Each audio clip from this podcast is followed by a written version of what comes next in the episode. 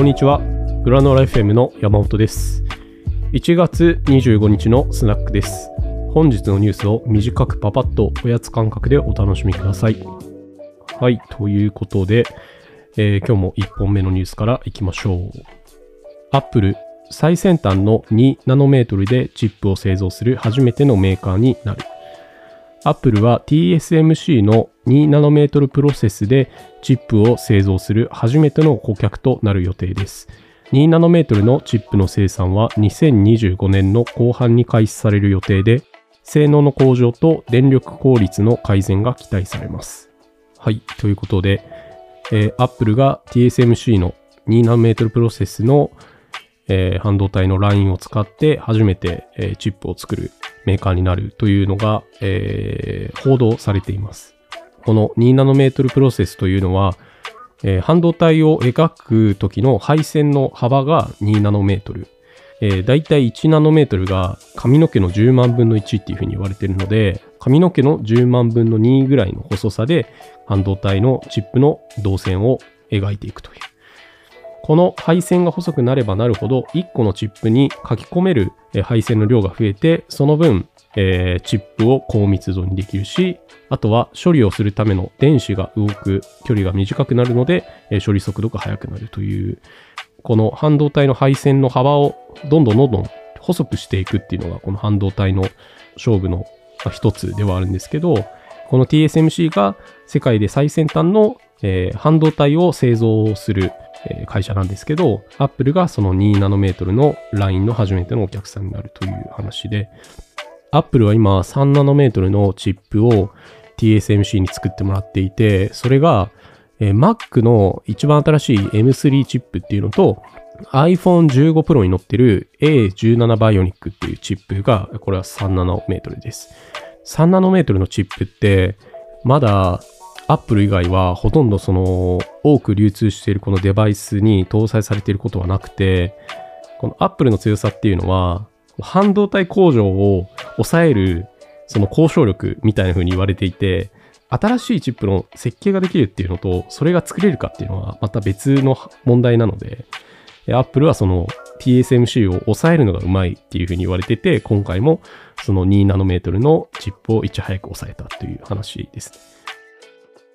えー二つ目です。リチウム空気電池の開発で EV 航続距離が大幅に伸びる可能性があります。アルゴンヌ国立研究所がリチウム空気電池の耐久性を向上したと研究発表しています。リチウム空気電池はリチウムイオン電池の4倍以上の容量を持つとされており、EV の航続距離を大幅に伸ばす可能性があります。2030年前半の実用化を目指し、他の高イオン電池や全固体電池の開発も進行中です。はい。電池の話で、今、電気自動車の普及もあって、この電池開発というのが盛り上がっていて、EV の一番のデメリットは、充電をしないといけないことですけど、1回の充電で走れる距離が伸びれば、えーその充電のストレスも減るよねということで、なるべく小スペースで大容量の電池っていうのが開発されてるんですけど、その一つが、えーリチウム空気電池です。今、スマホとか EV に入ってるリチウムイオン電池というのは、マイナス極に炭素、で、プラス極にリチウムの化合物が入ってて、でそのマイナス極からプラス極に向けてリチウムイオンが移動することで電気が流れるっていうものなんですけど、これをリチウム空気電池は、この炭素の方の物質を酸素に変えることで、よりその電池の容量を増やすという試みだそうです。なぜ酸素にするとこのエネルギーの密度が上がるのかっていうのは僕は全然わかんないんですけど、えーこれによって容量はだいたいリチウムイオン電池の4倍にすることを目指しているそうです。これは1回の充電で1600キロ走れるようになるみたいです。ただ、これが実用化できてなかったのは、充電回数がかなり低かった。えっと、本当数十回でもう全然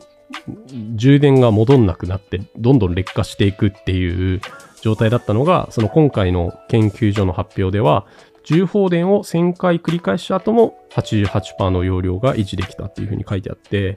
まだまだ1000回で88%だと、リチウムイオン電池に比べると、まだ性能が悪いですけど、これがどんどんこれから改良されていって、えまあ、実用化を目指しているというお話です。はい、えー、3つ目いきましょう。初代マッキントッシュの発表から40周年。アップルの CEO ティム・クックが初代マッキントッシュの発表から40周年を迎えたと自身の X で祝福しています。2024年の Apple は新しいコンピューターの形として Apple Vision Pro を発売予定です。はい。えー、初代 Mac の発表から40周年を迎えたそうですね。えー、1984年の1月24日に、えー、クパチーノでスティーブ・ジョブズが初代マッキントッシュを発表したというところから40年。すごいですね。えー、そんな今年は2月にビジョンプロという Apple は空間コンピューターと呼んでる製品が出ますけども、ビジョンプロが Mac のようになるのか、それとも iPhone のようになるのかというのは一番気になっているポイントで、空間コンピューターってわざわざ言うぐらいなんで、まだあくまでやっぱり Mac の延長線として考えてるんじゃないかなって僕は思ってるんですけども、これからこのビジョンっていう名前がつく製品群をどっちの方向に持っていくんだろうっていうのは気になりますね。多分空間コンピューターって言ってるのは今だけなんじゃないかなというふうに思います。えー、ラストです。テスラの2023年第4四半期の決算が発表。利益率が低下。テスラの2023年第4四半期の決算が発表され、売上は前年比101%、売上利益、営業利益は前年比で低下しています。営業利益率は価格削減の影響で8.2%と低下しています。はい、えー。テスラの決算が出たというニュースですね。売上の成長率は前年比で1%の微増で、売上と営業利益は低下しているんですが、純利益は115%増。これは税金の関係で本業以外での収入があったので伸びているそうなんですけども、本業の方での、利益っていうのが下がっているっていうのが今のテスラの状況で、今のテスラの状況で一番指摘されているのは、やっぱり利益率がかなり下がってしまったっていうことで、一番いい時で20%ぐらいあった営業利益が今は8.2%っていう半分以下になってて、ここがどうなんだっていうふうに株主は言ってますね。これは去年、モデル3とモデル Y という、えー、安い、えー、テスラのラインの値段をさらに下げたのが、えー、影響しているというふうに言われていて、それは本体の車両価格を下げたら、まあ、利益率も下がるというのは、えー、わかりますね。今は中国の BYD とかの EV メーカーがガンガン売り上げを上げてるんですけど、テスラはそことは戦わないだろうなと思っていて、つまり BYD と張り合おうと思うと、どんどん値段を安くしないといけないわけですよね。なんかイーロン・マスクの性格的にはやっぱそこじゃなくて、ソフトウェアとかの開発力で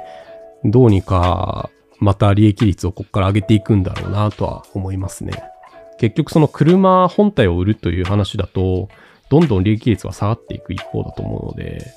ここら辺でそのソフトウェアの手こ入れをイーロン・マスクはしそうだなというふうに思ってるんですけど、まあちょっとイーロンの今の株保有率が少ないのがちょっと気になってますね。なんかイーロンがやりたいことができないことがあると、なんかそのままずるずる株価が下がっていきそうだなというふうに思いました。ということで本日のスナックをお届けしました。エピソード内で紹介したニュースについては番組の概要欄に記事のリンクを貼っています。詳しく知りたい方はぜひこちらもご覧ください。それではまた明日のスナックでお会いしましょう。お相手はグラナラ FM の山本でした。